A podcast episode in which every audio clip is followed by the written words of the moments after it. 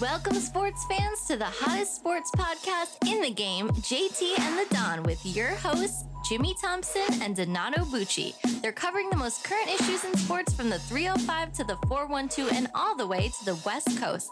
You can follow them on Twitter, Facebook, and Instagram at JT and the Don or email them at jtandthedon at gmail.com. Now take it away, guys. Welcome to the next episode of JT and the Don. I am the Don, Donato Bucci, and remember to subscribe to us on Apple Podcasts, Google Podcasts, Spotify, Stitcher, the iHeartRadio app, and wherever else you find all of your other favorite podcasts. There's so much live sports to cover. So let me welcome in everyone's favorite JT, Jimmy Thompson. How does it feel to have live sports back on? Man, better than I thought it would. I'm so happy that something's on TV that we can watch. I feel alive. I feel alive. I don't know about you, but I feel alive. I feel happy that you're not bothering me as much texting me. Now that sports are on, now you you know you're entertained. You got something that can keep you busy instead of annoying me. But you I know, you would think I would be texting you more when there's sports on. No, you're texting me more when there's fantasy sports on. See, there's a difference. See, there's no leagues going on right now, so you don't have to text me as much to cry and complain. I was going to be the champ of our uh, basketball fantasy league, but anyway, see, we're not going to do this whole. I'm not, I'm not going through this with you, but let's start with the NBA, which recently just kicked off its restart this past weekend from the bubble in Orlando, if that's what you want to call it. So, Don, I just want to know what are your biggest takeaways so far through the early action?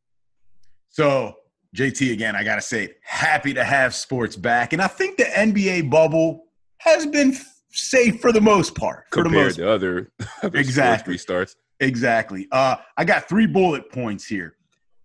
First, I want to talk about the Houston Rockets. All right. The small ball is like all or nothing, JT. And I never thought the day would come that I would say this, but I actually get excited now to watch the Rockets. Russell Westbrook. You were never excited before to watch the Rockets? No, because I I just didn't appreciate them enough. I if you asked me, you know, name your top 5 teams to watch pre the restart, I they would not have been in my top 5. So I just want to let everyone know this is the same guy who is more excited to watch the Magic play than the Rockets. just letting you know the level of, you know, athletic intelligence you're listening to right now. But go ahead. You're making a very good point. You're not selling our show at all by just that comment you made. What are you doing? Uh, That's terrible. Terrible. Looking for a new partner in a minute. Hey, see, I knew that was coming eventually. Listen, it was such a fun game and such a fun win to see against the Bucks the other night that the Rockets had that I think right now they're kind of number one story. I don't know if that'll continue to the finals, but listen, got to watch the Rockets. Two, Zion Williamson. All right. What is with this load management, Pelicans? All right. They meaning the NBA here, had 22 teams come to the bubble. You know why, JT? Because they wanted Zion and the Pelicans to get a chance to make the playoffs. And what happens? They're not playing him enough. Play him. Like, do you want to make the playoffs or not? You need him to play if you want to make the playoffs. And, and if listen, he's not ready, sit him down. Exactly. Well, but that's if, what I mean, if doing. he's not ready, shut him down. Sit, right, yeah, shut him all down. Or nothing. And and listen, I, I, I get the big picture, but I still don't agree with it. Like I, I still don't get it completely because when will you ever feel comfortable playing this guy? Like when? When will come the time where you say we can put him out there 82 games, he can go full tilt, 40 minutes, 38 minutes, 42 minutes. They may ne- but they may never feel comfortable doing that. Look at Kawhi. He's never going to play 82 games ever again. Joel Embiid, how long did it take for him to be cleared to play back to backs. I think this was the first year they let him do it. So I agree with you on that. I want to know what the plan is. Is he yes. hurt? Is he too tired because he's overweight or something? I don't I don't know what's going on. Everybody that's on the Pelicans seems to think that he's fine. He's ready to go full tilt. Even Zion's kind of pissed about it. So just Pelicans, be transparent about what the plan is. If you're sitting him for X, Y, Z reasons, let us know. Otherwise, we're just gonna think you're stupid But I didn't want to cut you off just because you actually stole a lot of what I was going to say. I'm with you on the Rockets and more so James Harden. I think my biggest takeaway so far is he's out to prove that he is the best player in the NBA during these playoffs. Like I, I see a different James Harden. He's motivated to play defense. You saw the defense at the end of that Bucks game. I mean, the team, the on, team on- defense, and that was that was on Giannis. Yeah, on that was on Giannis. Yeah, I mean the team defense overall, I think is just just been impressive and shocking, and nobody expected to see that from the Rockets. And he's averaging almost a triple double through his initial game. So Harden is, you know, I feel like he's got a chip on his shoulder with shoulder, which is dangerous. And to me, I feel like so far they're officially the most dangerous team in the whole thing. So that small ball lineup, I agree with you. It's all or nothing. But I mean, when it's all, I mean, it's dangerous as hell. It's something when it's all. Yes. Yeah. And and real quick, JT, not to you know, not hopefully this isn't stealing more of your thunder, Probably is, but go ahead. the Milwaukee Bucks. All right, they lost to the Rockets, and on Tuesday, uh, lost to the Nets. This is why they're not going to come out of the East. I like Giannis. I think he's a great player. Going to be MVP, if not this year, especially in the near future. It's going to be the face of the league. But this is also why Giannis will leave. All right, the Bucks are trending down right now. Well, if you're basing Giannis staying in Milwaukee based on him winning the title, then he's gone. Like they're not going to win. Well, and, and but this is what I'm saying. This is why they're not. You can't lose this late in the season to the Nets. You got to beat teams like the Rock, Rockets, especially when you're up. What they were up like six points with about a minute to go. You have to. That felt like a playoff game. I just I- felt like Giannis isn't tough enough. Like you made a good point about that Nets team. They got Jamal Crawford out there. He's damn near 50. And some guy, I don't even know his name, pushed Giannis down to the ground and was like, I will basically beat the mess out of you. You can't you can't allow that, man. Kawhi would just either fight that guy back or just get up, take over the game, and just the, the Nets wouldn't even be a memory after that game. So I didn't think about the Bucks. They don't I mean the East really doesn't I feel like there's nothing over there. I feel like it's gonna be the Raptors really doing the most of the talking over there. But to me, another thing that stood out to me was the Clippers. And I remember, I think both of us kind of agreed they were one of the heavy favorites going into the restart, even at the beginning of the season. And I don't know what it is, but something just doesn't seem right about that team. I don't know if it's Kawhi. Maybe he's just not the right leader for that team, and it's kind of showing. Or like the whole Lou Will thing, like that just doesn't seem like something the Lakers would never have that going on, especially during playoff time. Like somebody wouldn't leave the bubble to go to a strip club. Like those kind of things wouldn't happen on a LeBron team. And I That don't we know, know what of. Whoa, that know we know. of. Yeah. I don't know what it is with the Clippers. And if they have to lean on PG at any point, I feel like it's over. And to me, that's dangerous. And if you take a look at the Lakers, people aren't talking about this enough, but the Lakers might have the best player in the entire playoffs, and it's not even LeBron on their team. AD is playing at an MVP level right now. I mean, he's doing crazy things. And then you got LeBron is that is always going to be LeBron. So Clippers worrying me is a is a big takeaway. And then a small thing that's bothering me, I don't know if they'll shake it off or not. It's the Celtics, and I don't know what's going on with them because everyone just assumes like they're just always going to be there as a top two or three team in the East. Everyone's so quick to anoint Jayson Tatum as, oh, in like three years, he's going to be the best player in the NBA. He has come out just flat, and this is do or die. You can't do that and then say you're going to be the best player in the league a few years from now.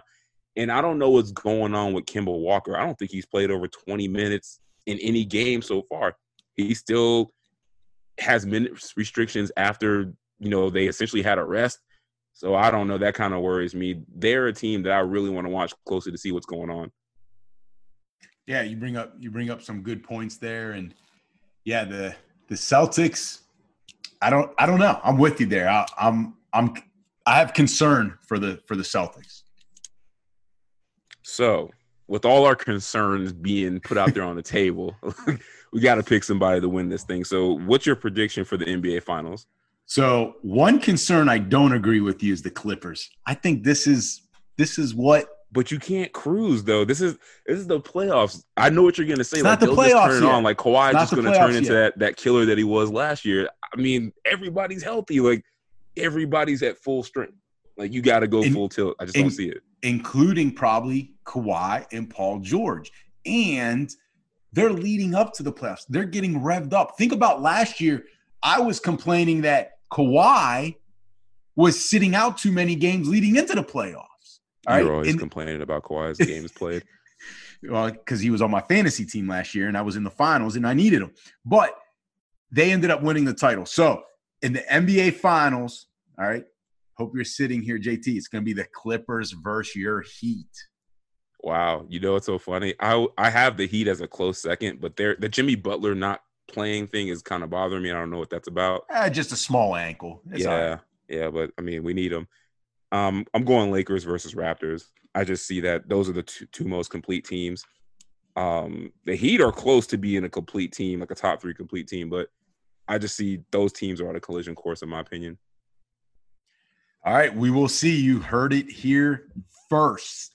Staying in the NBA, Jonathan Isaac made the news uh, last Friday. Ooh, The- boy, did he! The Orlando Magic forward tore his ACL in his left knee in Sunday's game, but like I said, he made news prior to Friday's opening game for the Magic when he elected to stand during the anthem, as well as not wear a Black Lives Matter shirt.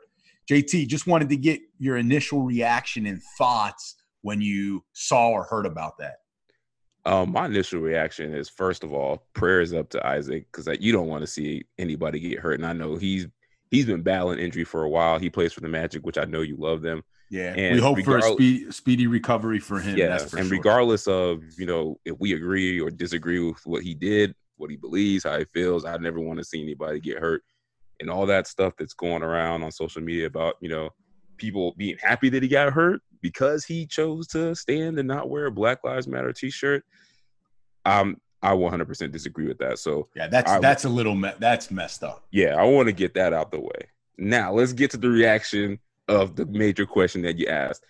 Honestly, I didn't have a problem with his decision. I mean, he doesn't have to kneel. He didn't have to wear the shirt. I mean, those are his choices.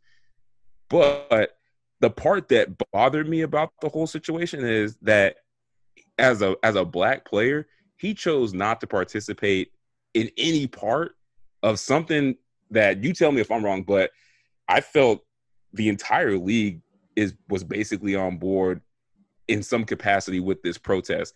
Either they were gonna do both, or they were gonna kneel, or they were gonna wear the shirt, players and coaches.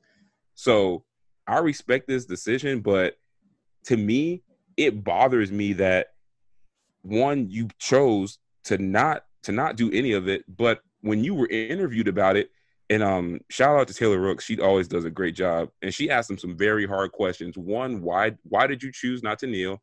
Why did you not wear a t-shirt? And he basically said he didn't believe that saving black lives wearing a t-shirt and kneeling was enough to do that. I'm fine with that if that's your answer, but here's what needs to happen and here's what I need to hear after that.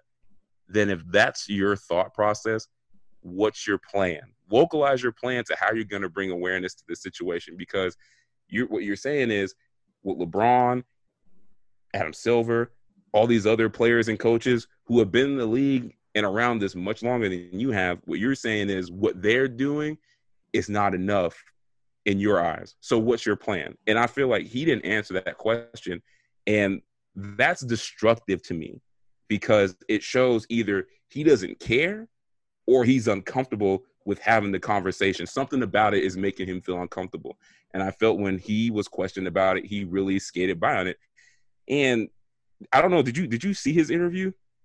No, but I, I read the articles on his interview. Yeah, I mean, I just felt like this is a I didn't realize how young he is, but it's a young kid. I think he's 22. Right. Yeah. Um, he's probably a little naive. And the part of his answer that I really kind of want I want him to have to answer for and you know elaborate on more in the future is she Taylor Taylor Rooks did a great job. She asked them a second question where she said basically if you don't think the shirt and the kneeling is going to do anything, you know, what do you think needs to be done? And he basically answered that question with basically forgive everyone and let God. So he was basically saying, you know, we all fall short of the glory. You know, those who are bad, you know, forgive them, you know, so on and so forth. And I was like, you know what? I, in that situation, I probably would have asked him another question, and I would have said this: "You're, I know, I know you're a religious guy. Do you know what Genesis four nine says?" Why do you always ask me these questions and not prep? Because you're a genius. You, you just know ex- everything. You, no, I do not know everything. You just expect me to know these Bible verses now. In the if I were doing that interview with Isaac, I would have asked him in the words of G Money, "Am I my brother's keeper?" Because that's what you. That's a reference. Doing. That's a reference, by the way, to New Jack City. Thank you, my man. New Jack City. we need to make it clear for the fans out there. Come on. But no, if he would if he would have came to me with the with the biblical answer, I would have went right back at him with this one. Am I my brother's keeper? Because basically you said this is not enough. So I want to hear you say that those people who are Christian that are using Christianity to hide behind racism, are you going to be the the person that's out there checking them to make sure they don't do this? And I don't know. I feel like that's something he might not be able to do. And he needs to understand that the same people that you're not speaking up against, they're the ones that are essentially not on board with things for people that look like you. So I don't know. It is it was just a really awkward situation for him. And I feel like he's gonna have a lot of learning to do. And the one thing I don't want to happen to him, like I said, he's very young. And Steve Kerr put it best. He tweeted before the first game, he said that with the NBA games now in full force, the inevitable inevitable race baiting, kneeling is a sign of disrespect. Tweets are coming. Our message is clear. We love our country, and we also believe that this nation can and must do better to eliminate racism and bigotry. This is why we kneel. So that's the the coach of probably the greatest dynasty since the Bulls, telling him this is why we're doing it. We're not disrespecting anything. And my word of advice for him is because I noticed that his when he didn't kneel, his jersey automatically went to the number two best-selling jersey behind LeBron immediately. Jonathan Isaac, if you ever hear this, don't turn into a Candace Owens. That's the one thing I will say. Where people use your ignorance against your own people to turn you into some fake deity to justify their own presidents, their own, their own prejudice. And the reason I say this is he's going to get a lot of fake support from people that are happy that he didn't kneel and that you know he's such a patriot and things like that. But just keep in mind those same people that are showing you support now for what you did are be, they are the same people that will call the cops if you were in their neighborhood. So i would just say while he's rehabbing just really take the time to see who's there for you. And i think you need to reevaluate how you feel on certain things. And then he needs to come out and make a statement or sit down and talk with somebody so they can get some clear vision about you know what he's thinking and what he plans to do. I didn't have an issue with him standing either uh, just like you. Um, i thought and i think he has the right and the choice to stand or kneel. And and just like i respected any player who was kneeling like i'm not gonna bash jonathan isaac and and i respect him. You know i, I think that is supposed to be the great thing about you know, this country is the freedom of expression without the loss of liberty. Now, does that always happen with amongst ourselves? No, but through the government, you know, yes, freedom of expression, you know, without the loss of liberty. So he had a right to choose, just like Colin Kaepernick did, just like all the other players on the court had a choice and they chose to either kneel or stand. He chose to stand. So I have no issue with that. Just like I've defended players that have taken a knee, I'm going to defend Jonathan Isaac because that's the great thing that hopefully, it's yeah, it's a choice in a choice that you have legally, and he didn't break a law, and neither have the players that have taken a knee.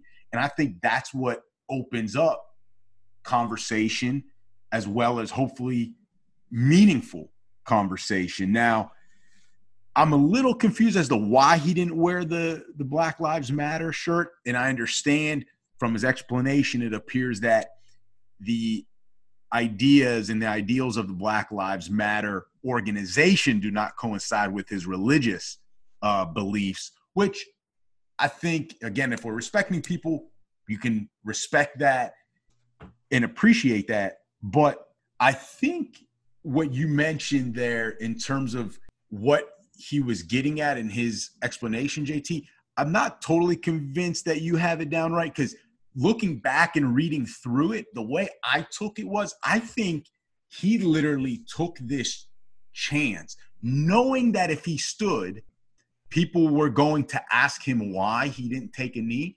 And I think he simply took this chance or took this opportunity to basically, eh, you know, we're not getting into politics or religion here. This is just my opinion. What I think he did was he took his opportunity to stand, knowing he would be asked interview questions in order to basically praise the God he believes in.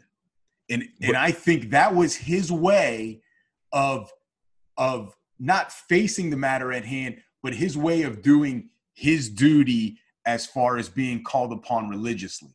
I, I think get, that's why he did it. I get what you're saying, but what does that have to do with bringing awareness to social injustice? That's my point. Because if anything, I, by not doing think, it, I don't think I I I think he cares about it, but he took this moment to say, "Hey, everyone's going down this road." He feels in his mind that, "Hey, we're forgetting about God and we're forgetting about religion and your duties." And I think he just wanted to bring that to light because you're right in his explanation. I because I would be confused. I am willing or I'm I'm able to I think separate the phrase Black Lives Matter to the group. So if he doesn't agree, if his beliefs don't align with the the organization, but I can understand that. But, but that's I'm what I want. That, but that's what I want to hear from him. That's what I want to hear from him is and what about that's what he was. He didn't getting, say that. But he, he didn't. Say, he didn't say, he did, "Oh, I'm not he, doing this because Black Lives Matter doesn't align with what I believe in." Like, yes, he didn't come out yes, and say he that. Did. Yes, he did. He says here. He goes, I thought that kneeling or wearing the Black Lives Matter t shirt doesn't go hand in hand with supporting Black lives, with supporting Black lives. But kneeling is kneeling and wearing a Black Lives Matter shirt has nothing to do with the Black Lives Matter movement. People can people are kneeling right now that have no, no affiliation with Black Lives Matter.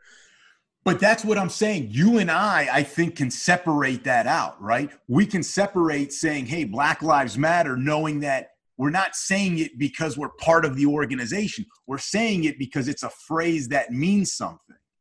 Yeah. And that goes back to my point of I just really want him to come out and better explain himself because at some point, by not do by not kneeling and not wearing the shirt, he's gonna have to have this conversation. It's not gonna go away. So he's gonna have to in detail explain what are your plans to bring awareness to these issues if they are indeed important to you. He's gonna have to and, answer that question. And that's a great question. What is the what is the next step for you, Jonathan Isaac? Right? You've now stood, and this is the same thing that I asked, you know, back in 2016, right? JT, like, all right, you're bringing awareness now what is that next step we all need to be able to help. But can i ask you two quick questions? It's on the subject and if we go long it's okay because i want to know from you two things. First did you have an issue then with lebron james not putting one of the nba approved phrases on his jersey instead going with his name? No and the reason i did it is because i could be wrong. I felt i know why he did that and it's because the NBA didn't give them free reign to put on their jerseys whatever they wanted in the name of social justice. So, because he probably couldn't pick one of the things he wanted to bring personal attention to, he just probably decided to go with his regular name. So, you're telling me in all of the the phrases that I've seen, education reform, Black Lives Matter, a very good know, question. All of those, you're telling me he did not approve of one of them if one of if the you tell me if I'm wrong because I haven't seen anybody wear these. If one of if some of the approved messages were Breonna Taylor or George Floyd, oh, he would have worn that on the back of his jersey. But I think because the NBA limited it a little bit, he just felt like it wasn't worth his time. They weren't able to list all of the names, right? And they did not want to basically say that all the other people don't matter over, don't matter over the more publicized ones. Exactly. I get exactly. I get it, but at some point you the whole point is the but, players have to it's up to the players to choose what okay, they want to bring telling me, to. So you're telling me he he doesn't even like Black Lives Matter or education reform in terms of a of a phrase that he'd be willing to wear. I, I don't know. I'm just asking because no, it, no, it- and, and I could be I could be wrong. The flip side to that question could be LeBron just is super corporate and he didn't want to do it. I Okay. to me, I felt like when I saw the list that came out, I immediately heard players kind of in about it because they wanted more freedom to choose what they could put on the back of their jerseys. So I got to roll with that. And to me, take Meyers uh, Leonard for example of, of the Heat. He stood, and Mhm. he gave a direct reason why he stood. He's like, "Look, my brother and my family are it's a military family. I feel like it's respectful to stand for the anthem." But guess what he did? He wore the shirt because Mhm. the shirt showed that look, I might not agree with the what you're doing 100%, but I understand the message and I'm standing with you. I'm not going to be 100% put myself above the movement that's going on that's important right now. So Jonathan Isaac didn't even do that. And I don't know if it's because he's young and he's not self-aware or he truly does not believe that this is an issue. Either way, he's going to have to answer one of those two questions. Yeah. So listen, again, with so got to go back to the shirt thing because I want to ask you this then. What does it matter in terms of him just wearing the shirt or not? I know, and that's such a hard question to answer because basically what Because it sounds like is we're I- saying the shirt the shirt cures all, right? Right, right. Because to me, because to me, I, I'm not sure. Like I It's again, not- it's it's an internal debate. It's Like, not I about the, want sh- him. it's not about the shirt. It's about it's about the support and letting people know where where you stand. And even if it's something that's directly affecting you and you're 100% full tilt out there, you know, in full force, you know, to combat what's going on, or like you're a Meyers Leonard, it doesn't directly affect me, but the the guy to the right of me is my brother, is somebody that's personal to me. I do believe what they're going through is for real, and I'm gonna do everything I can in my power to support them. So, So- But so why does LeBron get a pass then? Because everyone says, well, he's right. Like, why does he need to wear a phrase? Because he does all this other stuff. Well, we don't know what Jonathan Isaac does. Maybe he does it really quiet, and because he's not such a global superstar, we don't know about all the great. and that's why I'm not does in the jumping all over him is because we don't know. But but you're telling him to wear the shirt. But LeBron's okay not wearing a phrase. I mean, I I don't know the answer. Like, but I, the thing, in- but the thing internally, is, com- but I the want thing. him to wear the shirt. But here's the but here's the difference between you can't compare Isaac and LeBron. LeBron's been out there showing that guess what? If I don't wear some, if I don't wear a phrase on the back of my jersey, but I've been out there doing things. but He's in the JT, forefront. when LeBron was 22, what was he was he didn't have a school set up yet. Like you you got to understand the position in life Jonathan Isaac's in also. We don't know what he's doing. Maybe he's doing it quietly. Maybe he is, but guess what? He had an opportunity to say that and he did not. And that's what I'm saying. He's going to have to vocalize that. That's all I'm asking for. Tell me, you're saying this plan is not good enough. Tell me what yours is and why it's better. That's all I'm asking for. And so that leads me to my last question on this because it, it's a really interesting topic because he's It- not a superstar, It is. and It's- it it's- seems and it seems like we're making more of it than we have to. But no, because I, I think players are Nah, I, individuals. I, I think this is I think this is a big deal for the players because I'm telling you right now, if he doesn't become really good, he'll be out of the league in like four years. So this this leads me to the last question. Do you think he or any player, because it sounds like you're going to say yes here, but do you think he or any player that stands, for example, in these organized pregame uh, kneel kneel downs, should they have to explain why? To us, no, but they have to explain it to their teammates. Oh, that's a good answer. Okay. I didn't think because like going back to the Marshawn Lynch thing, I've always said, hey, his part of him being an athlete football player is post and pregame press conferences, right? Like Mhm. they have organized times, they allow the media in the locker room. If they didn't want you to talk to players, they wouldn't even let the media in there. So when you don't show up to things, it's kind of like, hey, you're a professional. You signed a contract. Part of your duty is also to show up to these things.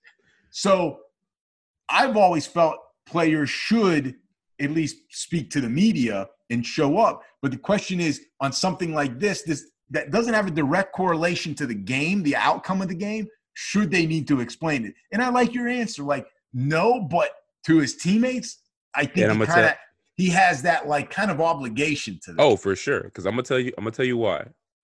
I don't know if you, I don't know if you've seen this, but a few things that I've seen let me know that this is why I said if Isaac doesn't come correct, he'll be gone in four to three, three to four years. One, only person that really came out to defend him was the coach. And he's like, you know what? He's not going to have a problem here. We're all behind him. Okay. The coach came out and said that. No players came out and said that. Also, they talked to your boy, Evan Fournier, asked him, hey, how do you feel about this? Honestly, we don't, he said, we don't have a problem. He really didn't let us know what he was going to do. So that either tells me he doesn't have a great relationship with his teammates or he didn't tell them for a reason because probably everybody in that locker room was on board with doing this protest in some form or fashion, either the shirt or kneeling or both. And he chose not to do neither. And his teammates didn't even know he was going to do it. So, Mr. So Isaac. Someone is lying, though, JT, because the articles I've read and I have it pulled up, it says Isaac went on to explain that he informed his teammates of his decision in a meeting before the game started. Like I told you, Jonathan Isaac you're going through rehab. You're on the clock. You got three to four years to get this together, or you will be gone. Promise, because LeBron won't let this fly. All right, so let's move on to baseball, where we're now over a week into the MLB season, and it has been crazy to say the least. Uh, the Marlins, of course, always setting the, the standard for all things wrong with baseball. The Marlins have had 20 total people in their traveling party test positive for COVID 19 and their whole week of games are now postponed. In addition to this, several other games were postponed related to the Marlins as well as unrelated, such as the St. Louis Cardinals, who are also having their own mini outbreak of COVID. So, Don, what are your takeaways so far from this MLB restart? Well, I got to jump right to the biggest one. The Minnesota Twins, as of the recording, as of Tuesday night, nine and two, JT. I mean, they have balanced pitching of different skill sets. Time out, time out. Out of everything I just read, your biggest takeaway is the Twins are nine and two. Go ahead. Cool. Absolutely. Give them some love. Give the small market team some love, man. You know, you'd be talking about the Marlins if they were nine and two. So, man, you'd be talking about if they were four and five. They've only played three games. So, anyway, the, also the hitting hasn't been awesome for the Twins, but that means they have not peaked yet, JT, and they're already nine and two, and they haven't been crushing the ball. So give it time. Other things, real quick. Aaron Judge, JT, gotta oh, love. I mean, yeah. gotta gotta love it. Five straight games of homers. Did you see him crush the ball the other? uh Actually, Monday oh, night's game. He's been off sending of, them off of the Red Sox pitcher Matt Hall. I mean, it was a rocket. That he is and, literally my biggest takeaway. Is just man, if he could stay healthy, yeah, how many MVPs can he win? MVPs is tough. Maybe more like how many home run titles. Well, home runs, home run titles for sure. But I feel like he, if when he's healthy, he's not just a good home run hitter, but he's like a big game hitter. Like when the games are big, he can do that gotta gotta be able to play defense too. Gotta be able to play defense. So keep that in mind. Two other real quick things. Keep an eye on the Padres, JT. I've been telling you that for years, especially with this extended. Well, damn, you've been play. telling me that for like five years. I'll be up getting sleepy. How long I got to keep my eyes. Open especially with the extended playoffs, they're gonna get in. And then this is the thing that bothers me most. That's starting to be thrown around. The fact that MLB might determine division winners by percentage. All right, by winning percentage would mean Miami right now is currently first in the NL East. They're two and one, JT. You can't go by percentage. You got to figure this out. You got to get all these 60 games in. Hey, look, those are the rules. Those are the rules. yes, yeah. um, yeah, definitely the Aaron Judge thing was one of my biggest takeaways. I mean, he's on a tear right now. Uh, my other takeaways aren't necessarily. I'm glad you went with you know the actual teams and what's going on on the field as far as play. Uh, my other takeaway is I don't know, I might be the only one in this camp. The hate for the Astros to me is overblown and overrated. Like the way like the whole thing, the situation with the Dodgers and Kelly and how he was, you know, trying to take off Correa and uh Correa's head and he beamed Bregman.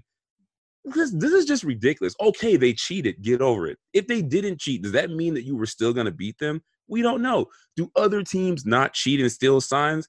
Yes, they do. Okay, they got their punishment. Let it go. Like they they they've suffered enough to me in the court of public opinion. And just the way I saw the Dodgers go at them in that game, I was like, this is too far. Because here's the thing: if I were if I were on the Astros, here's what I would do. If I were if I were Correa, soon as somebody does that to me, I'm going straight to the pitcher with my bat, and nobody will ever do that again. Like MLB has to get this under control because somebody's going to get really hurt. Like they're really trying to hurt these Astros players, and at some point they're going to have to retaliate. So, um, I know everybody's mad at them, but I think we've reached the tipping point. It's gone too far. And well, then just my real real quick, let me interject there. Joe Kelly was the wrong guy to throw at them because he was on the Red Sox in 2018, and we know what possibly okay, happened. Well, we know thank what you. happened there. They have been punished for. So he was the wrong guy to try to lay down the law. But going back to Correa, you bring the bat out to the mound, you're done for the rest of the year. You don't you don't take that chance. It's not about what you got to do. JT is you go out if you're going to oh, go that route. Hands. If you're going to go out with that route, you got to go out there with your hands and take care of business. But again, I wouldn't recommend that either. You know what I would do? I would take my base. Next time you put one in the zone, I'm hitting a homer to teach you a lesson. Like you, you make me mad, you're gonna pay the price. Man, I'm telling you right now. If I'm an Astros player, I'm like, look, I'm getting hit either way. Somebody, I gotta send a message. I'm going out there. If you it's Kelly the out bat. there, you cannot take the bat. If it's Kelly out there, oh, for sure, I'm rushing the mound. What's he gonna you, do? You can't take the bat. And then my biggest takeaway is just that MLB has completely blown this whole situation with restarting the season. How could you not start in a bubble and you see what happens? Three teams have COVID outbreaks because I don't know why the Rockies one isn't getting reported because it happened kind of before the season started. But the Rockies had their own little mini breakout of COVID too. So you have three teams with astronomical COVID numbers. It's obviously not working. You're putting players in danger. Um, they just I don't understand why they didn't think this through better. Yeah. So I guess I kind of led into the next part I want to know from you is do you think they'll actually finish the season? Yes. Again, these leagues will do whatever JT to finish. Um, and I hate saying this, but I think, and it's clear, right? They'll put the players in a precarious situation just to to get it done, to get games in, to make that TV money. I want to disagree with you so bad. So I'm just to say no. No, there's no chance because of, like I said, they don't have a plan. And they got to start thinking if we don't get this under control and we continue to push forward with this season, at some point we're going to be susceptible to lawsuits down the line. So, look, just shut it down. It's it was a bad idea from the start. You had a you had you gave it your best shot. It didn't work. Uh, was it their best shot? I don't know, but I hope not. But so, well, some guys that are deciding to opt out of the season is happening in New England, JT. The Patriots have had eight players opt out of the 2020 season as of the time of the recording of this show. Some of the bigger name Patriots include Dont'a Hightower, Patrick Chung, Brandon Bolden, and Marquise Lee. They, by far, meaning the Patriots, have had the most players opt out of any other NFL team. So, how will it affect the Patriots? Not at all. Because we we always thought Belichick was going to be tanking for Ty, uh, Trevor Lawrence this year. So it's a win-win for him. Either they're going to have a season and you know they're going to be terrible. He's going to get Trevor next year, or you know they play. I mean, they don't. The season doesn't happen. They get Trevor anyway. So it's a win-win for them. And then also too, I mean, yeah, Dont'a Hightower and Patrick Chung are some big names, but let's be honest, like Bill Belichick can make it work with anybody. So if he's got the third string guy from Central Iowa that's starting at receiver, and Cam's got to throw to him, they got to win a game. So I don't think it'll affect them that much. Yeah, I agree. It won't. They'll still make the playoffs. I you you said it. You said it right, man. Chung and Hightower. Besides these other, besides them, none of the other players are impact players. I didn't even know Marquise Lee was on the Patriots. Patriots will fill the When, void. when did he leave? When did he leave Jacksonville? I thought he was still there on injury reserve, like he always is. well, he was a free eight. Well, he he signed as a technically. See, look at you. You got to go to ancestry.com just to see where he is in the league. Nobody knows. Nobody cares. Uh, and, and listen, their division is not that strong. I know the Dolphins are in it, the Jets. You got the Bills, but the division's not that strong. How you going to start a conversation with like their division isn't that strong? I know the Dolphins are in it. No shit. well, you didn't bring up that point, so they're going to be fine because they got your Dolphins in it in their division. But listen, with Chung and Hightower, pieces. the Patriots, pieces. the, the Patriots were probably going to trade them like they did with Jamie Collins and Chandler Jones. They they were going to do what you do in fantasy football, JT. Try to sell high when they know they no longer are worth their value. So they're Wow. probably happy these guys aren't on the roster right now. Wow, thank you. I appreciate that's a compliment. So, will we see more players opt out or even some superstars opt out?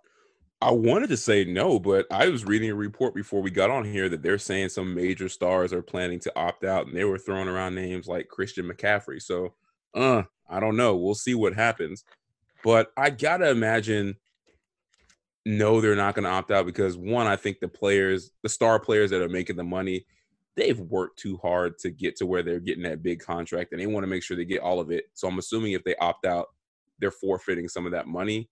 And I think what that's why you see guys like Odell, like he's pissed they're playing, but he's also saying he's not opting out. So got to be some money involved. But um, and also the NFL kind of forced the player's hand. Uh, this Thursday they bumped up the opt out date, so they don't have as long to sit on the fence and kind of wait for things to develop. Like Thursday this week, you're in or you're out, and that's it. Yeah, so you get if you opt out without a medical reason, you make you earn 150,000 only. Yeah. If, If you, I got a sixty million dollar Yeah. contract, I will be there. if you opt out but medical reason, you get 350,000 and it counts as a year of service. So, I will be there. I agree with you that the uh, the superstars I can't see them opt out because even McCaffrey, like he wouldn't, he would have, he wouldn't, he'd have to wait another year to get that extension really to kick in. So Oh, he's he's got to play. He's got to get his service time in, and you can you might see some other players opt out here and there, but none of the superstars because also you got to understand, you know, these guys live for this. This is their job, and they only have so many years. JT. Like Yeah, Drew exactly. Brees, you know, Drew Brees is up against the fence. Tom Brady, Gronk, they're up against, you know, they're up against time. So, and even the younger guys like oh Julio Jones, like Julio Jones knows he doesn't want to sit out. and- I forgot just- Julio was even over 30. Damn, yeah, he definitely don't have that much time. like he doesn't want to sit out and lose a year. So that's why I think the superstars, it's it's very difficult for for them to sit out. So, uh, but you bring up a great point. Too much money on the line, and we know money always talks. So, JT, about halfway through the show, let's go to our halftime adjustments. Let's let's get into some college action here. Pac-12, JT, a large group of Pac-12 athletes are leading a charge of not playing this upcoming season, if there are any athletics at all, unless three main areas are addressed by their schools and the Pac 12 conference. One, health and safety protections due to COVID 19. Two, uh, racial justice. And three, economic rights. So just wanted to get your thoughts on it. If they are making the right move by possibly sitting out, unless those three areas of concern are addressed.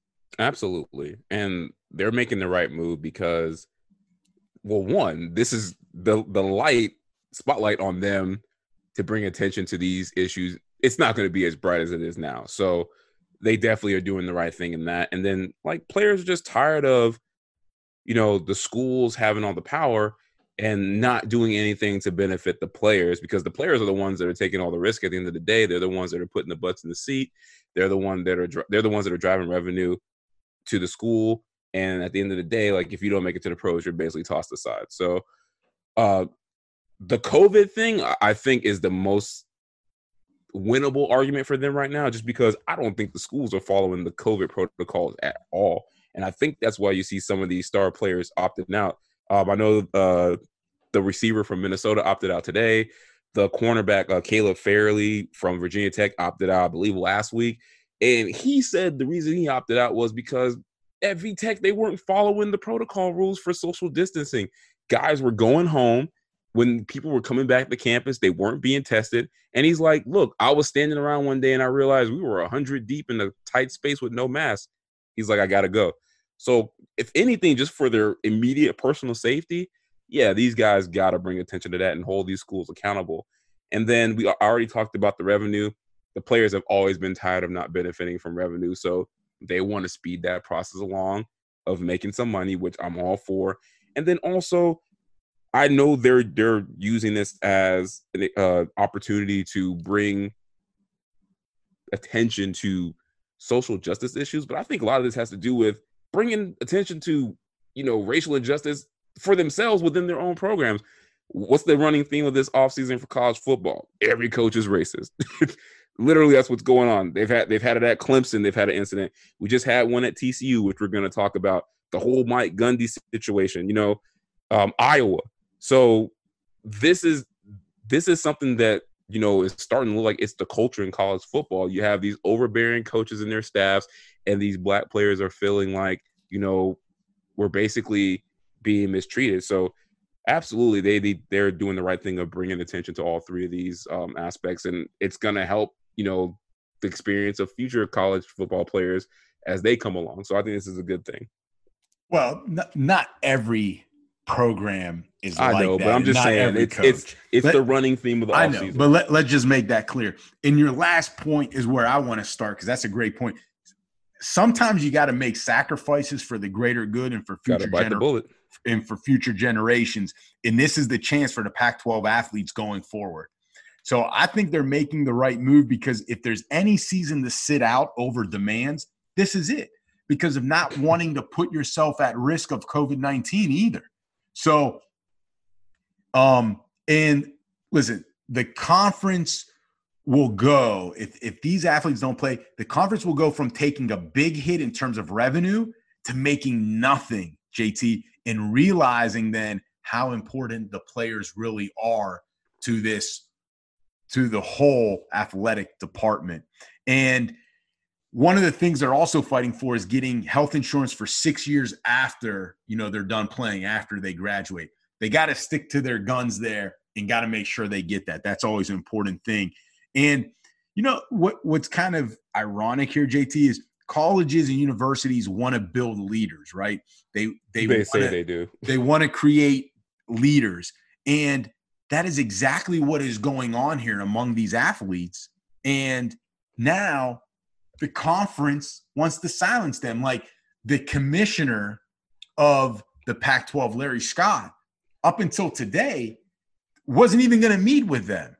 So you're trying to silence them when they're just doing what they've been, you know, taught to do at these colleges and universities, right? Be something great. Good be, choice of words. Silence them. Be leaders.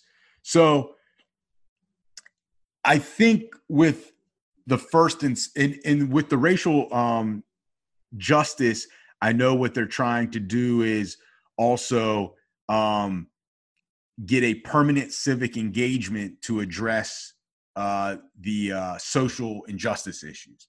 So they're fighting for that too, which I think shows you know how mature the athletes are as well. That it's not just about them and not just about future athletes, right? They care. It's, a, it's about the community. Yeah, these, care. these kids are these I think these kids actually care. They get they get this part of things. Right. Right. So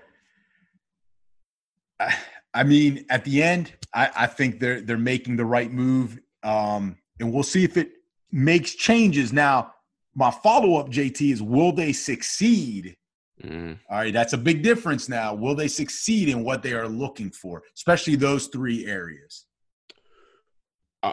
Deep down, I want to say yes because obviously I want this to be successful. And let me explain. Let me explain the economic rights. I think they're trying to go for like near a 50-50 split. If I'm if I'm correct. Ooh, that's a lot. That's a lot. I, I maybe that may have been some something from before, but they want their economic rights, meaning they want to get paid. Yeah, 50-50.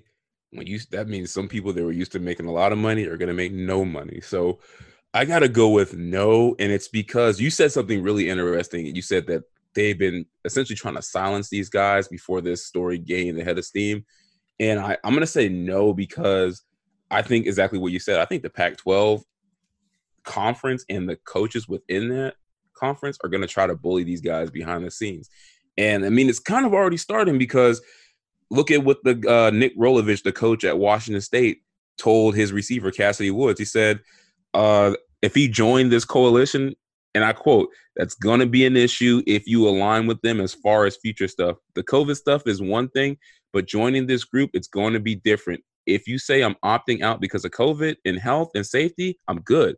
But this group is going to change how things go in the future for everybody, at least at our school. So basically, what he's saying is you with them or you with us. Choose wisely because once you cross that bridge, you cannot come back. And I think a lot of those types of messages are going to be sent throughout the Pac 12 schools. And it's going to be very difficult for some players to make that decision. So immediately, I'll say no, they won't be successful doing it. Well, I don't think they'll be successful immediately on the economic rights part because that's going to have to come at the larger level of the NCAA. Like that's going to have to change from the NCAA and not just the Pac 12. Like the Pac 12 is not going to be the only conference that does it. Now, in terms of the, the, the health and safety protections that they want, as well as the uh, social justice issues um, addressed, I think that's where they can dig their feet in, dig their heels in, and get changes there. And at least in the immediate term, they got to get, as you mentioned, some of those safety protections changed right away because. You know, if the schools want them to come back and practice, there needs to be a different different protocols need to be in place it seems like. This is going to sound sort of messed up but to me i feel like they gotta go they gotta go for the money. The money has to be the most important thing with this group because yeah the to us and to them the health and safety from the covid thing is important. And of course, the racial justice thing is important, but really you're doing this to get the money. Like that's the one thing that if if you come away from this whole situation with that deal in hand, they can't the Pac-12 and college football can't BS you going forward with it. They can BS you on the social justice. Oh, you know, we'll set up this fund, we'll set up this program, and we never know what happens. Oh, you know, we'll install these safety protocols and then you know the story disappears and we don't know what happened we don't know if they're really following the covid protocols with the money if it's a 50-50 split oh that's going to be reported. We're going to know exactly what's going on because people are getting paid. So don't lose sight of what you need to accomplish number one in this thing and it's the money and that has to happen in order for it to be a success in my opinion. Yeah we'll, we'll see. It's it's like playing poker though. Like are you going to call their bluff?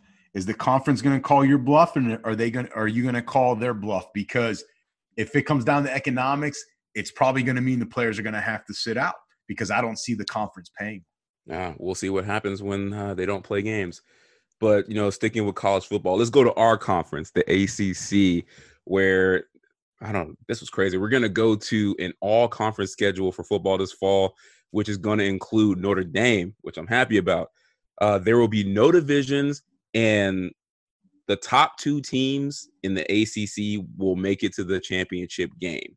So, do you love it, like it, or trash it? So, I have to do one editor's take here, and it, you can blame the writer. They're also allowing one non conference game within your state.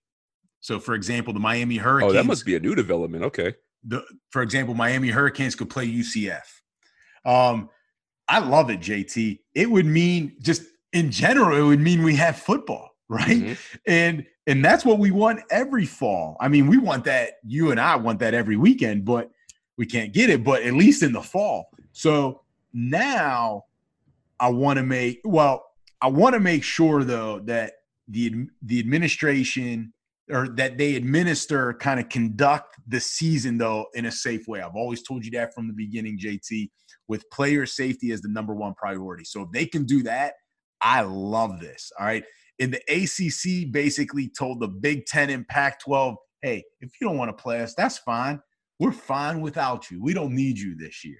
Yeah, it's And- easier for us to get to the college football playoff by not having to play you. and bringing in Notre Dame means that when you're at Notre Dame, guess what? ACC teams, every Notre Dame home game this year is going to be on NBC. JT, Wow, Great didn't even think exposure. about it that way. great exposure for the conference too.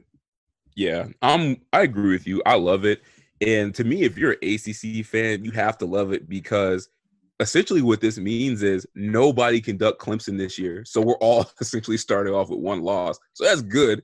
And then they're throwing in Notre Dame, which to me is exciting because they're perennially overrated every year. And I think half the teams in the ACC could beat them. We beat them what back in 2017, 41 to 8 with Malik Rosier and Travis Homer.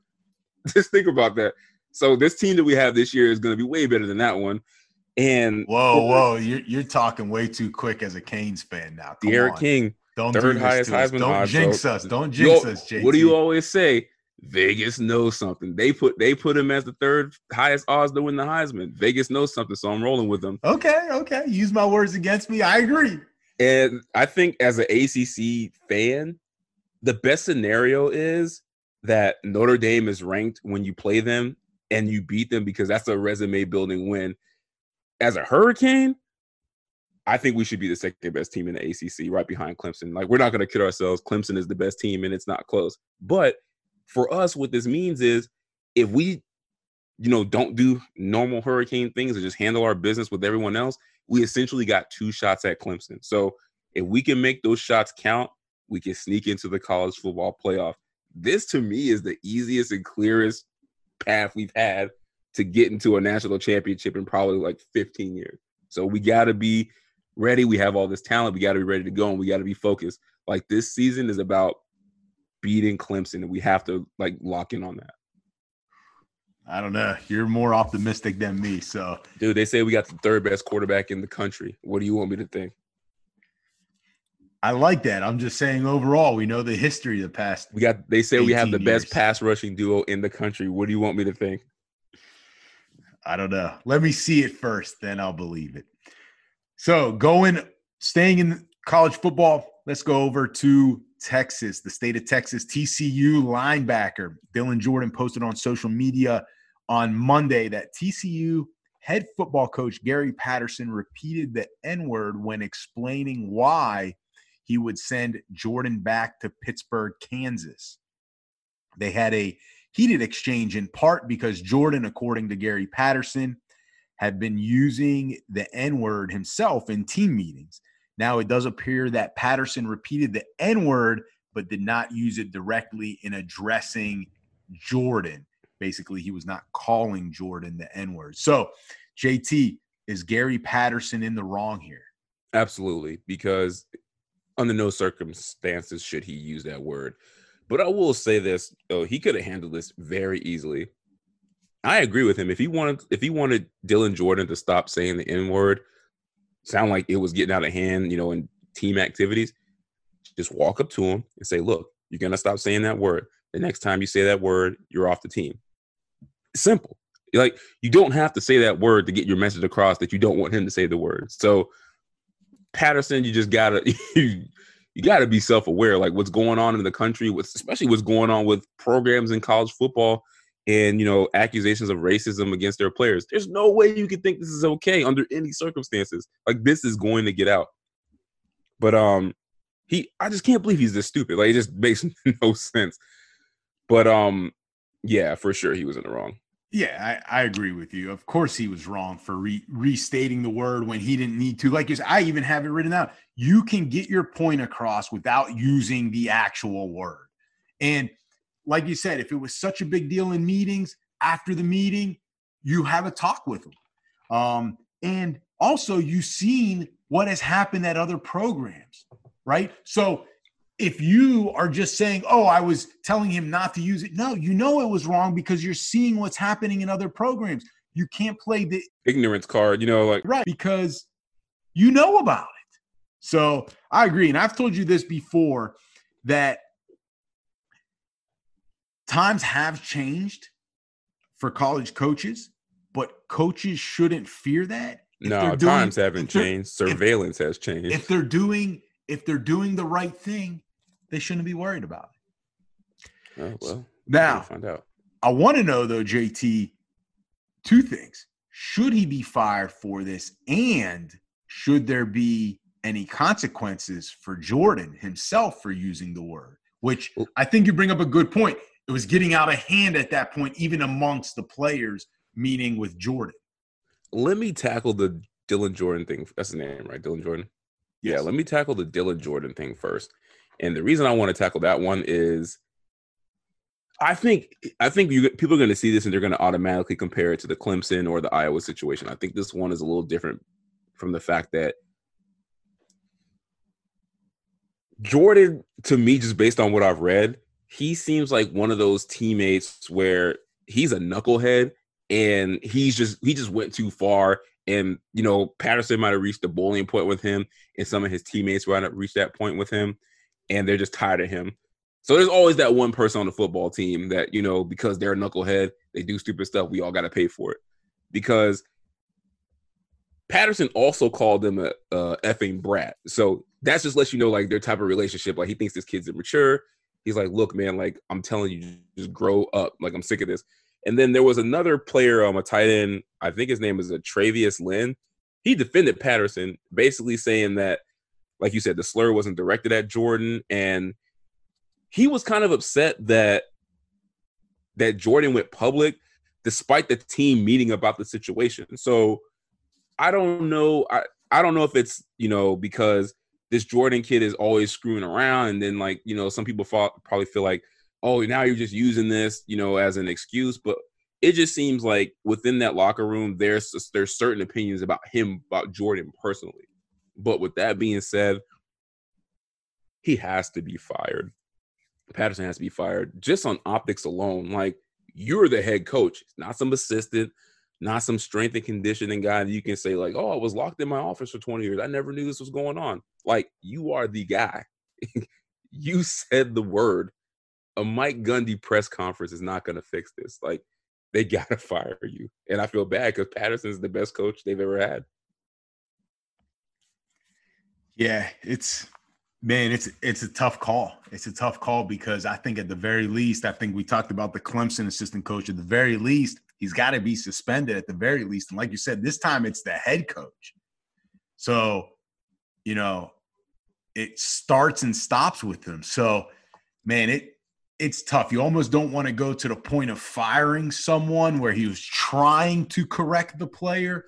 So he's got to be suspended at a minimum. If they fire him, I wouldn't be upset about it in terms of, you know, defending the coach there if they go that route. But I think at the very least, got to be suspended at least a game or two. Well, this I don't mean to cut you off, but the reason I agree with you it's going to seem like I'm defending him. The reason I kind of don't want to see him get fired is because unless there's a story that comes out that there's a culture of this at TCU, then that's Right. different. This seems like this kid was getting on his nerves and he just Yeah. didn't listen. He's like, "Look, I need you to stop saying this word. This is the word. Shut up." Right. And in the in the players did seem almost all of the ones that went to social media or with the press automatically defended Patterson here. So I've got to believe that th- there's a trust there with the coach that he is looking out for their best interest for the most part.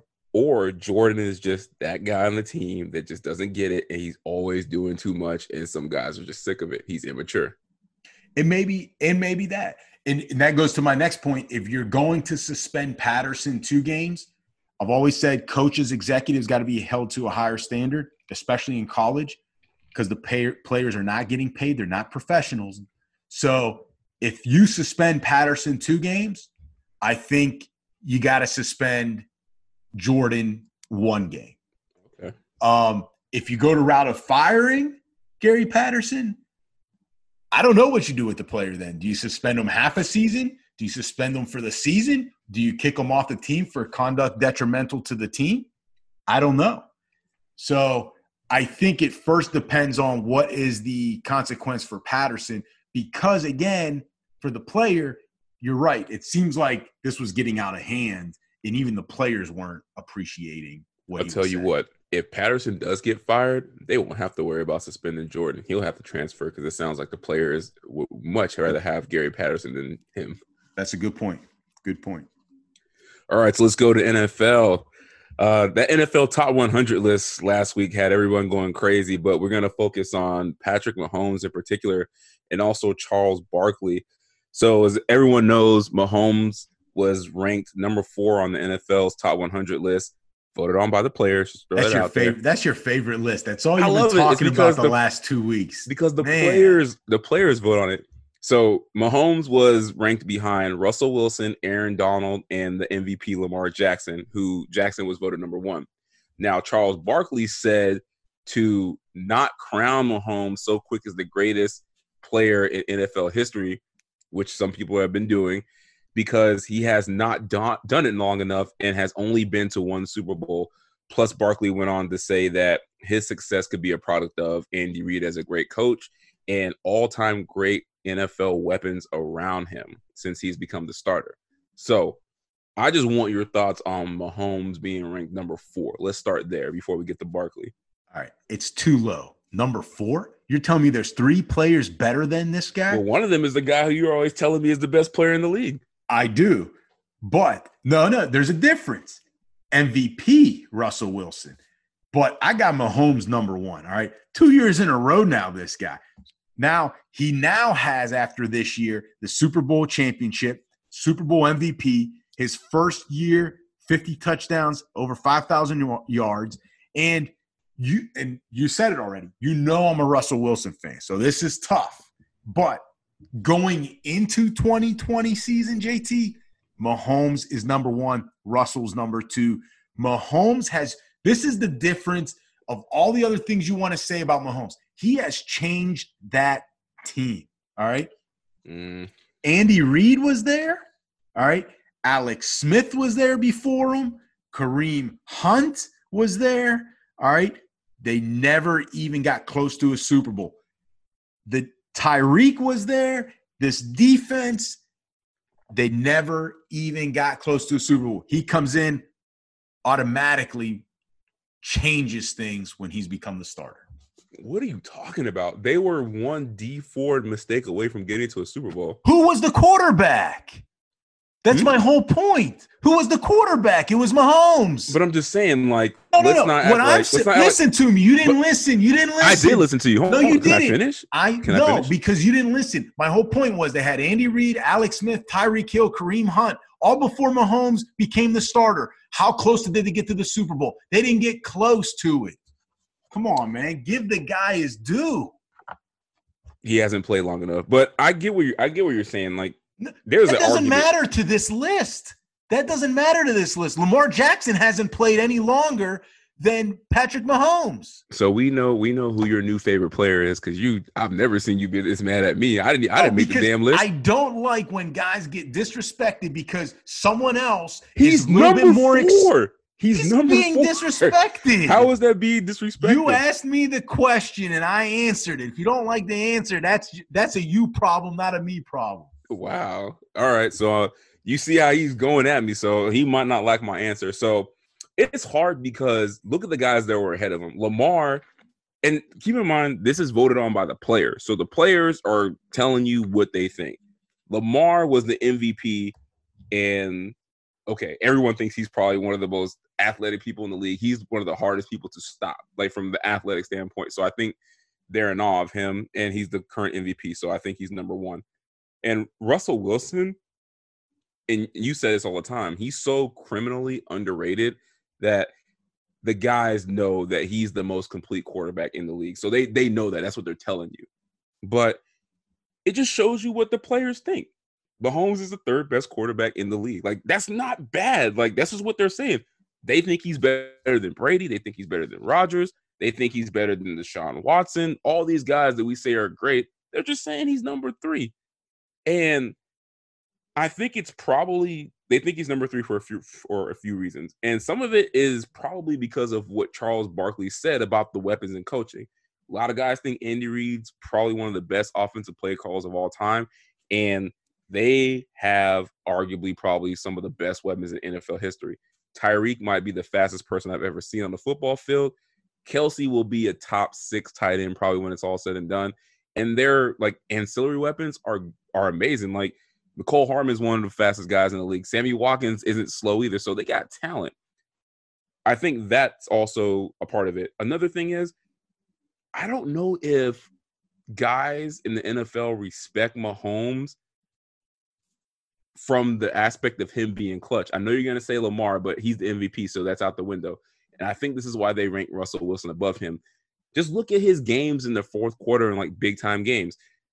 I didn't even know this. His fourth quarter passer rating last year was 18th in the league. So that just shows that he's not necessarily clutch, and players probably pick up on that.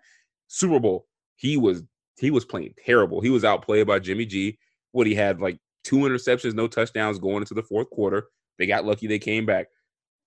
Same playoff. They trailed 24 nothing in the first half at home to to the Texans. Like I, I don't I don't know how they came back, but they see that he does not play the best in the biggest games. And then you brought up um the thing not being close. I think the year before, didn't they get shut out in the first half by the Patriots? So they've seen him play in the playoffs and it hasn't always been great.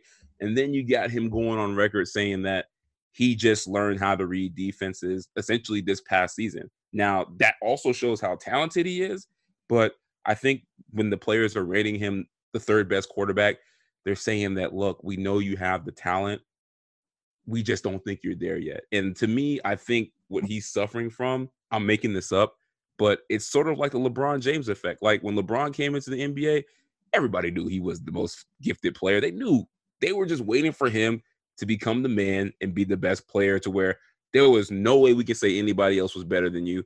And that's the same thing. Like Mahomes, like is a generational talent from like the quarterback perspective, not like athletic, just quarterback, throwing the ball, and he's in a great offense. So before you know you start calling him the GOAT, players want to see him do it. And I think that's why I would have put him at number four because I don't think you could put him ahead of Donald because okay, I gotta ask, cut. I gotta cut you off now. Okay, you you've gone way too long. Everything you just said, I can make that same argument against Lamar Jackson, and Lamar Jackson was number one on that list. But I, but Not, thing, let me finish. Let me finish. I don't think I don't think Lamar should have been number one. I don't think he should have okay, been number one. But this is the whole point: is then why is he number one? Because he's not clutch. 0 2 in playoff games, didn't show up to either one. Well, it right? was also mm, Donato. It's also one season. He's finish. the MVP and he's electrifying. He's coming off of that. That's why they rated him number one. I didn't rate him but number one. Who was the MVP before that? It was Mahomes. In Mahomes, the only reason why he didn't hit his stats, he was injured. And you talk about not being clutch. The dude was down 10 going in the fourth of a Super Bowl. And guess what he did to the best defense in the league? They scored how many points to win? I mean, the fact that guys aren't giving him respect in that Super Bowl, in that Super to, Bowl, was there not a serious argument that people thought Damien Williams should have been the MVP of the Super Bowl? Of course, but okay. again, but, but again, but, was no, he no, not? Let's not. He's let's the not quarterback. Act, let's not act like. Let's not act like he's played the best in the playoffs. Like the team has had success, and the way he's come back has been crazy, but he hasn't been he hasn't played like the number one guy in the playoffs. He has his defenses didn't show up against Houston and Tennessee until the second half when he had to score all those. He didn't show up in the first half either because they didn't put in put any points. But they ended up scoring mega points. So what's it matter when you score them if you score more than the other team? So I get it. You're mad. He should be number one. All I'm saying is there's a case to be made for all three of those quarterbacks as the best quarterback in the league, depending on who you ask. But the one thing is, it's hard to put him above Aaron Donald because I guarantee you, if you ask all the players in the league who's the best defensive player, 95% of them are going to say Aaron Donald. So he's got to be in the top three. Okay. I have no problem Aaron Donald in the top three. I think Mahomes is number one. Go go look at the stats. Go look at the titles now. Go look at how much better he is. You you don't want to give him credit. He makes no, I do, and we're gonna I get. Do want to give him credit. I think I think he's I think he's great, but no, you're, you're, you're, you're giving him credit to a certain point. You're still dissing him by saying ah, he's good at where he's at at number four. I don't That's think crazy. he's better. Here's the thing: I don't think he's better than Russell Wilson because I feel like if Russell Wilson was with Andy Reid and those weapons, it would he would probably have two or three no. Super Bowls right, All right. Now. So this is what I want to talk. I want to talk about Barkley's other point, right? Talk about the weapons. All right. Hold on, hold on. Okay, let me get to that. Donato, do you agree or disagree with Barkley about the weapons comment? You didn't need to ask the question because I was going to answer it for you. I know I have to cut you off. You out of control right now. So listen, of course, Barkley's right in that it's too early. Okay. But it's okay to crown him as the number one guy right now. I'm not saying he's better than Brady, Montana, whoever else you want to put, Jerry Wright, whoever else you want to put in that football player conversation. But it's okay to crown him the best right now. And I don't agree that he might be the product of Andy Reid and offensive weapons. Before Mahomes came to the set, before he came to the Chiefs, no one was saying, oh, we got to put Andy Reid in the greatest of all time. Yeah, he's a great offensive mind, but no one was putting him in the top three or five of offensive minds because what happens? Come playoff time, his teams always choke, right? And let's go look at the stats. You want to talk about, oh, if Russell Wilson was here or Lamar Jackson was with this system. That's not so clear because look at what happened, okay, when Alex Smith was there starting, let's say in 2014 to 2017. That's four seasons. All right. In 2014, he threw over mm-hmm. 3,000 yards, mm-hmm. 18 touchdowns. Yeah, you're going to yawn because these stats are awful. They're so normal. In 2015, 3,400 yards, 20 touchdowns. In 2016, 3,500 yards and 15 touchdowns. Then finally, his last season, he finally gets 4,000 yards and only 26 touchdowns. What happens the next year, 2018? A guy named Patrick Mahomes takes the reins of that Chiefs offense and doubles everything in terms of touchdowns. He doubles the touchdowns Alex Smith has. Go back to McNabb's days with Andy Reid. He never broke 4,000 yards. The Different highest NFL. amount of touchdowns he threw. Different. NFL. It doesn't matter. Highest amount of touchdowns he threw, I 31 mean, it touchdowns. doesn't matter.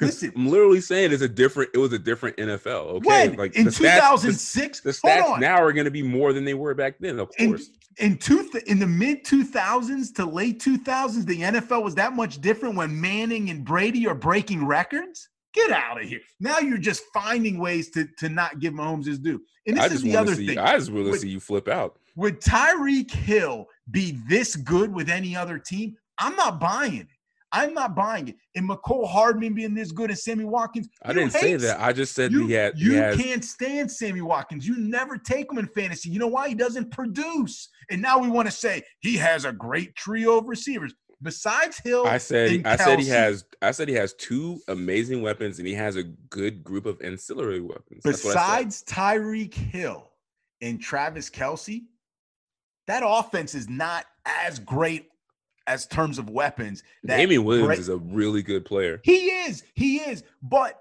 but it's not the Kareem same Hunt was a really good player. it's not the same weapons that Dak has, not the same weapons that Brady has. It's what not are the you same. talking about? That that is, they might You're have the best telling weapons me in the you're telling me you would you would rather have the Chiefs three weapons instead of having Amari, CeeDee Lamb, and Ezekiel Elliott. Are you out of your mind? Absolutely. You'd rather have Damien Williams than Ezekiel Elliott. Because guess what?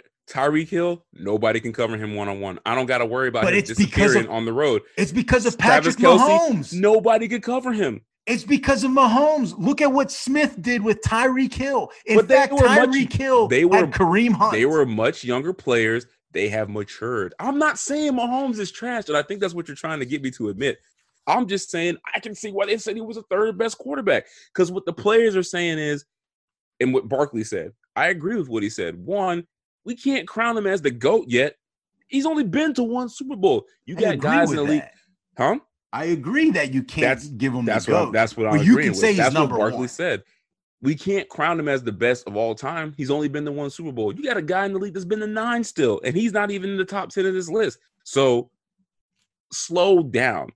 And like I said, I think the guys want to see him do more before they're ready to say he's the best quarterback. Like what they're saying is the players are agreeing with Chuck saying that it might be a little bit of Andy Reid's system, and they're saying they have some serious respect for those guys who are in his offense as weapons. They're not saying Mahomes sucks, but to be honest with you, Kelce and Tyreek Hill, they could be top 10 or 12 at their position all time when it's said and done.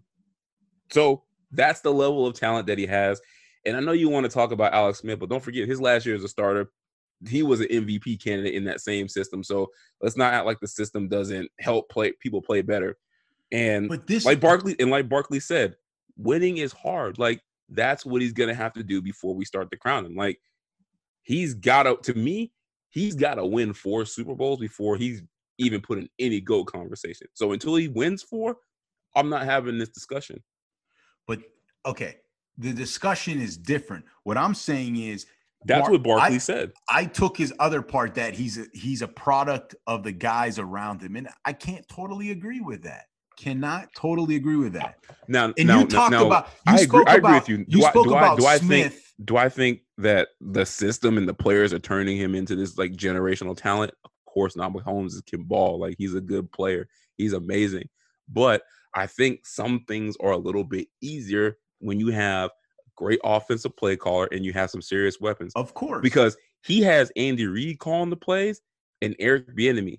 Russell Wilson has freaking Dar- uh, Data Bevell. Like who the hell is that? Bryce Schottenheimer. Like these guys are terrible. and Joe Montana had Bill Walsh, Jerry still- Rice, and and you what? have and you have Tom Brady had Bill Belichick with that great defensive mind, keeping them in every game and But getting them to the playoffs. But they But- won. They won four and six Super Bowls, and that's why they're in the but- GO conversation. All I'm saying is, look, you can shut me up. Mahomes wins, I shut up. The more he wins, the less I talk. I'm not saying he's a terrible player. It's I understand why you're pissed he's not number one, but it's hard to put him. It's hard for the players to put him over the guy that just had an electrifying MVP season, a guy in Russell Wilson who the players are telling you they think he's the most complete quarterback in the league, and then the best defensive player maybe the past 15 years in Aaron Donald. Sorry, he had to settle for four. What do you want me to say? The Super Bowl champ that threw 50 touchdowns in 2018 got to sell for number four. Listen, I agree you can't crown him as the GOAT. I said that from the from the jump. What I'm saying is Alex Smith, you're like, oh, he was an MVP and he had a great year. But you know what? He couldn't he couldn't do all the things Mahomes did. And he had He the same I'm not- weapons. He had the same weapons, same coach. and Younger what does weapons, Mahomes do? Younger Doubles weapons, him. different defense. I I'm not saying Mahomes is trash. Like I'm not a saying he's different defense. 2017 to 2018, exact same team, man. I'm not saying Mahomes is trash. I think that's where you get bad at me. Four is not bad. because four is basically saying you're trash when he should be number one. The well, the players disagree. They think he's the third best quarterback in the league. So go take it up with them. Let, let me ask you this: if if you're at the LA Fitness, you got two captains. I'm picking draft- Aaron Donald because I don't want to get my ass No, kicked. they're in the discussion. drafting. Listen, they're drafting teams. You know you're the best one out there, yet you go fourth. You're not gonna look at that other team and be You like, think he? yo- you think he's better than Russell Wilson? I would say Ah, see, right now, the, fa- yes. the fact, the fact, the fact that you have to pause. I'm I would say you, no because NFL play, NFL players, they're playing against these what, guys. What I want know. to explain is he is the best player right now. Russell will still the MVP because Russell got nobody with the Seahawks. and I will say this, and then we can move on because we spent way longer on this topic than I thought we would. But I think I will give Mahomes a pass in this respect because I've noticed the past couple years, I really start paying attention the past couple years to this list. NFL players are really enamored by like freak, freakish athletes. Like if it's a if it's a freakishly gifted athlete, like their interviews on that player are like so much more exciting. Like, oh man, Julio's a beast. Oh, Russell Wilson, you can't do this, blah blah. And I think because Mahomes is not like a freakish athlete, maybe they, there's just not a wow factor with him in terms of like the players. Because like Lamar is like this crazy athlete, Russell Wilson's a crazy athlete, Aaron Donald's like a genetic freak.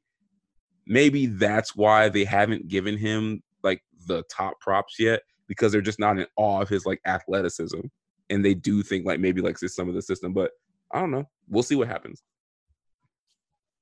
So finally, we can get to extra Corona topics. Um, let's go with this quick question: What's the best all-time performance in a loss? Hands down, Mike Vick, 2000 national title game in the Sugar Bowl. Yeah, I never, I never seen somebody just take over a game when the team Took- clearly sucked. Yup, took over a Like, game, had get to this game. had nobody. They rallied from 21 down and they still lost 46 29. But, bro, besides the stats, he had 322 total yards, but was sacked seven times, which takes from that total. Oh, I remember him getting sacked every time and him cussing out the O line in that game. Yup. He had 225 in the air, 97 on the ground, most points ever by a losing team in the Sugar Bowl. But go look at the highlights. Single handedly kept them in the game. One play, I forget if it was Bulwer coming around the edge. He totally didn't see him, but Vick was able to spin around, spin away from him. Incredible run, maybe the greatest run in college history. Um, uh, Mike Vick in that game was phenomenal. Still, still remember it to this day. Yeah. I will say this about that game. Just think about how sorry Virginia Tech had to be that Michael Vick, the fastest human to ever play college football, got sacked seven times in that game. So that's that's how sorry the team was. But, Damn, I mean, you kind of set the bar with that one. Um, I took the easy way out. I'm gonna go with LeBron in Game One of the 2018 NBA Finals, the J.R. Smith game. Dude, man, like 51 points, 60% from the field, eight rebounds, eight assists to have it ruined by J.R. Smith in two seconds. I think if they would have won that game, I think they win win more games in that series. But yeah, I got to go with that one because I feel like LeBron came on a mission game one yeah. and he did Yep. his part and they let him down. Yep. Was that the one where he cut his hand after the game because he he's always punched got some something? drama. I don't know. Yeah, that, that's a good one. I mean, can't go wrong with that one either. All right, so let's go. Give me your top three dirtiest players of all time. All right. So the way I defined this was Good. I'm glad You- you're gonna do that. you are consistently making dirty plays, dirty hits after the whistle, illegal hits, and then you top it off with that one moment that just confirms everything you ever thought about the player. All right. Oh, So- your number one is then. So number three, I'm going to go Marty McSorley, always Okay. known as a hitter, kind of a dirty player, enforcer, enforcer, and then of course the the stick hit to Donald Brashear, total cheap shot. Um, number two, Bill Romanowski. I, Oh. I, I guess you're number one. Not yet. Hold on. Bill Romanowski. Can I go through this list of Bill Romanowski? Listen to these things, JT. You're you're gonna you're gonna be amazed by this guy. All right. So he I know We- he's done a lot of messed up stuff. we all know him as you know a dirty player making hits, but all right, he spit in JJ Stokes' face. mm-hmm. Remember that? I think that was a Monday night game, right? Mm-hmm. Broke Kerry Collins' jaw after after a helmet to helmet hit in a preseason game. Called it the most perfect hit of all time. In 2003, he crushed Marcus Williams' eye socket, his own teammate, Remember that? during an altercation at practice. He was fined for throwing a ball at Brian Cox below the belt. And then was fined a total of 45,000 for multiple illegal hits, one of which included a punch thrown at Tony Gonzalez. And right? then I don't know which player said this, but I remember some guy said that he broke his finger in a in a pile during the game intentionally. Not surprised. That's why he's number two on my list. Who do you think's number one on my list? Oh, it's got to be Vontaze Burfict. Wow. You know what? I can't believe I didn't have him on this list. Whoa! You basically set it up for him to be number one. I was thinking of another uh nemesis of the uh Steelers actually. You know what? I got to put him I got to put Burfict at a tie with Marty McSorley. okay, cool. So we got a Okay. similar list then. So number 1, Jack Tatum of the Mhm. Raiders. Yeah, One but but different era though. So like guys, guys made a name off of being kind of dirty hitters. A, but there's a difference of the way he's playing late hits. Late hits have always been late hits. And then the hit on Derek Stingley in a preseason game that paralyzed him yeah, and then him having really no remorse over it even publicly that that kind of rubs you the wrong way yeah, I get you. So our list is actually really similar, and people, guys at home, we do not like trade these lists at all because I don't want him to steal from me. Scary how similar our lists are. I define dirty players as people who, like you said, went, you know, way past the line. But I felt like these guys actually tried to physically harm people, and that's what they set out to do. Um, three was a tie. I got Martin McSorley and Ty Cobb. I just think they're just two guys that get forgotten about being dirty. Ty Cobb was just ridiculous. Uh, number two is Vontaze Burfict because I actually think he tried to hurt people, and that's what he enjoyed doing. And then number one for me was Bill Romanowski. Just a laundry list of things you already read, and then what we know about him. It's just and this to me what made him the dirtiest player of all time. I forgot who it was, but somebody accused him of doing something dirty, and they're like, you know what, like, like this is wrong. He's like, I don't care because I got a lot of money, and it's like that just lets you know like he don't care, and he's one of those guys that damn, even to have him on your team, like there's just, you're just not safe from him. Like you have to watch yourself the entire game. That's the scary part. When as you as a teammate, you're worried. Yeah. Hmm. All right, JT. Well, we're bringing back the surprise JT segment. Two easy ones here. Sylvester Stallone says his fight against Drago is the best boxing scene slash match in the history of cinema. Do you agree? Um, yeah, I can go with that. I agree as well. I agree as well. All right, the other one. Juventus last week won its ninth straight league title in the top soccer division in Italy. Are you impressed? Yeah, I mean it's money well spent, but I'm impressed. A win is a win. All right, that's my squad, by the way. So I'm glad you agree because that is definitely impressive. Well, they got your boys. I mean, they're they're loaded. they got a lot. They got a lot more than just than just uh, Cristiano Ronaldo. Yeah, but he but he's a big piece though. So he is. He is. He is. Now let's see if they can win the Champions League. So JT, we got trivia time. So Dak Prescott, who's about to play on the franchise tag, becomes only the third QB to do so. Who are the other two? Well, one has got to be Kirk Cousins. Yep, he did it twice. And was oh, that the answer? nope. Good job though, but that's one. All right. Um. So who is the other QB to play on the tag? Yes. This is this one's going to shock you a little bit. We forget. How far back do I have to go? Uh, within the last twenty years. Okay. Who played on the tag? So not that not that long ago. I don't know, Drew Bledsoe. Oh, not bad. It was actually another Drew, Drew Brees. Oh, okay. All right, all right. Drew Brees. terrible. What are you talking about? They're not even close. hey, you got the first name right. Hey, I get half the points. all right. So, since we've missed out on the All Star game in baseball, who was the first baseball player to win the All Star Game MVP and the World Series MVP in the same se- in the same season? Hmm. I'm thinking it's got to be a pitcher. First baseball player to win the All Star Game MVP and World Series MVP in the same season. Um, Roger Clemens. He was a teammate of this guy, but it's not Clemens. It's not De- Clemens. I figure he's the guy that could do it. Derek Jeter. Derek oh, Jeter. Oh, that sounds like a lifetime achievement trophy.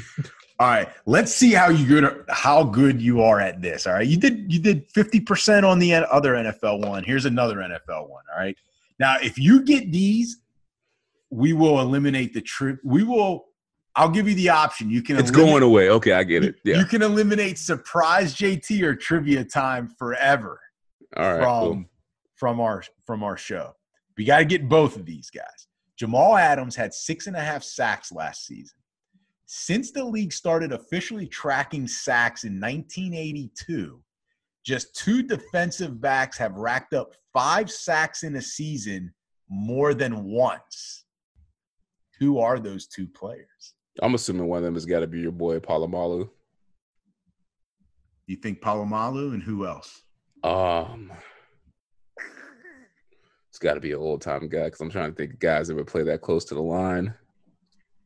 It only goes back to 82. They're DBs for sure, though, both of them.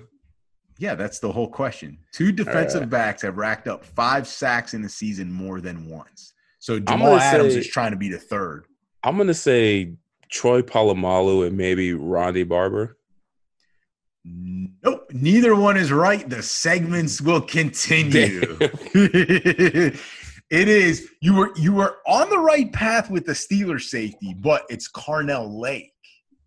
Oh, And then and then the other one, Adrian Wilson. I forgot about him. Damn. Would have been a tough one. Would have been a tough one. All right, hey, let's do some bait. We, you know what? This show's been long enough. Damn. How many questions do you have? let's just let's just add it on. Baseball started. Let let's talk baseball. All right, some some streaks are going to end this season, JT, because they're only playing 60 games. So, whose streak is going to end where they've struck out 200 batters in eight consecutive seasons, which is the second longest streak in MLB history. All right. This season would have marked nine straight, which would have tied Tom Seaver's record. Who is this pitcher that won't be able to do it this year? Justin Verlander. Er, Max Scherzer. You should have guessed the Ah. other guy. All right. the other This guy. one's a little easier. All right. This team has This won. man literally got a whole book. yep. This team has won at least 100 games in each of the past three seasons. They were looking to become the first team in MLB history with four straight 100 re- uh, win regular seasons. Obviously, not going to happen. Which team is this? Damn, you know the sad part is this is the one I should get, and I don't even know. You definitely should get this. Um, what team has had 100 wins the past three seasons? Probably the Dodgers, right? Because they had the most wins last year, didn't they? Er, We talked about them earlier. You actually brought them up. The Houston Astros. Oh, Should I ask you another one? Yes, let's ask this oh my one. gosh, dude, we, we got we got we got to go. No, we don't. All right. This player is looking to match Babe Ruth and Mike Schmidt with eight consecutive 30 homer seasons after turning 30. Who is this So- current player? So who is in the league's doping Wow. policy? Wow. He's just throwing guys under the bus all the time. How many home runs in a season? 30? 30. Yep. Um, over the so 30 Over home the- runs. 30 or more over the age of 30. He was looking to tie eight consecutive seasons like that after turning 30. So he can't do it this year. Well, he could, but he'd have to do it in 60 games. Uh, so who's the old dude that's hitting home runs right now? Get that Shit, I don't even know how old some of these guys are. Huh? I said we got to get that Jeopardy theme song going right now. Um, this is your last. runs. This is your last one. You've struggled tonight. You're a little rusty. a little shit. All right, I'm- Um, I'm gonna count down here. Five, four, three, two, one. I'm gonna go Stan. He's got to be old. what? Not even close. It's Edwin Encarnacion. yeah, d- definitely wasn't getting that one. Can we go now? we can, we can. The fans love it, JT. They want trivia time. You got to Oh give the God. fans what they want, man. All right, JT. Well, it was a great show. To the listeners out there, thank you as always to listening, uh, for listening to us. And remember, please subscribe to us on Apple Podcasts, Google Podcasts, Spotify, Stitcher, the iHeartRadio app, and wherever else you find all of your other favorite podcasts. And please remember, if you like what we do, please remember to leave us a five star review. And JT, if you don't like what we do, please leave us a five star review. And also, please follow us on social media. Our handle at JT and the Dawn. You can find us on Instagram, Twitter, and Facebook. So, JT, until the next episode, see ya. peace.